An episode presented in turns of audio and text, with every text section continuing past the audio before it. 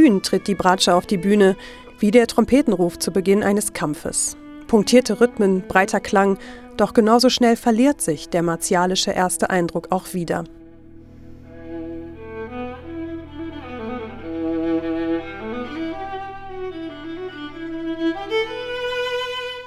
Die nächsten Takte dieses ersten Satzes von Rebecca Clarks Bratschensonate sind eine melodische und harmonische Hommage an die musikalische Sprache etwa von Ralph Vaughan Williams oder Claude Debussy, chromatische Rückungen, ganztönige Skalen und Pentatonik.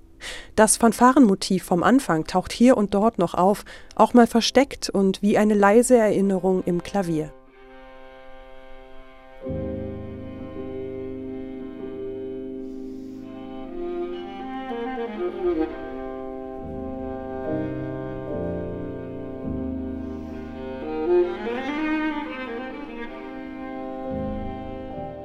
Mit der Uraufführung ihrer Bratschensonate im Jahr 1919 hat Rebecca Clark ihren Durchbruch als Komponistin erlebt.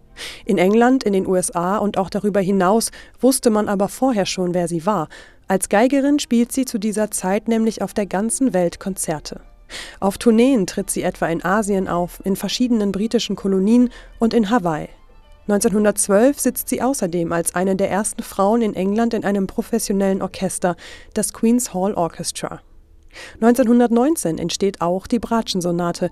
Judith Ingolfsson und Pianist Wladimir Stupel stellen das Werk gleich zu Anfang ihres Albums.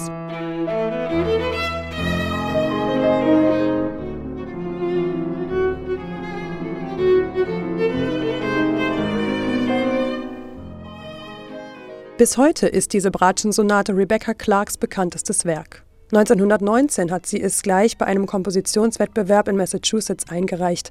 Der Großteil der Jurymitglieder hätte sie eigentlich gerne mit dem ersten Preis ausgezeichnet, aber der geht dann doch an die Bratschen Suite von Ernst Bloch.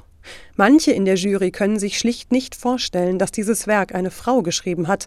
Es erscheint ihnen plausibler, dass Rebecca Clark das Pseudonym eines männlichen Komponisten ist.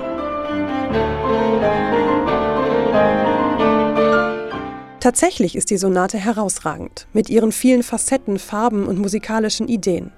Judith Ingolfsson und Wladimir Stupel bringen das alles zum Leuchten und sie akzentuieren den Einsatz neuer Motive und Harmonien.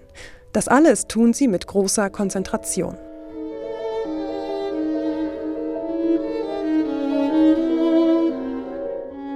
Die Bratschensonate ist nicht Rebecca Clarks erstes Werk.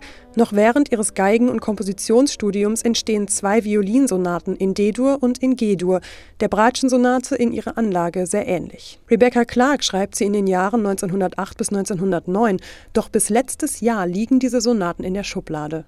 Erst 2023 werden sie veröffentlicht.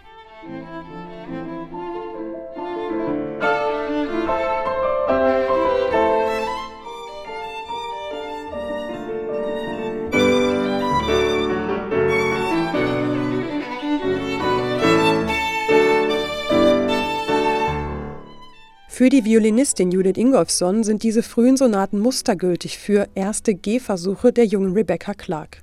Im Booklet schreibt sie, in diesen frühen Stücken offenbart sich ihr angeborenes Talent, fesselnde Melodien zu kreieren und sich dabei an klassische Prinzipien zu halten.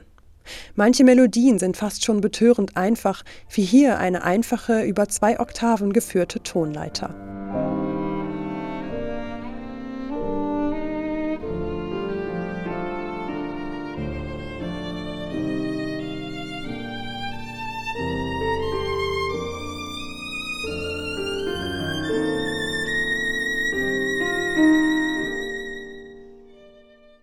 In ihrer Interpretation heben Judith Ingolfsson und Wladimir Stupel die teilweise komplexen musikalischen Texturen besonders hervor, Kanons und andere polyphone Gebilde, und sie betonen ganz besonders die Kraft, die in Clarks frühen Werken steckt.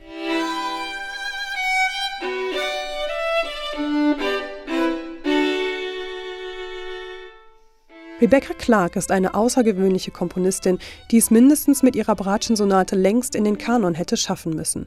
Leider wurde sie, weil sie eine Frau war, jahrzehntelang von der Musikwissenschaft ignoriert. Musikerinnen und Musiker wie Judith Ingolfsson und Wladimir Stupel holen diese wichtige Arbeit mit Alben und Projekten wie diesem nun nach. Es wurde Zeit.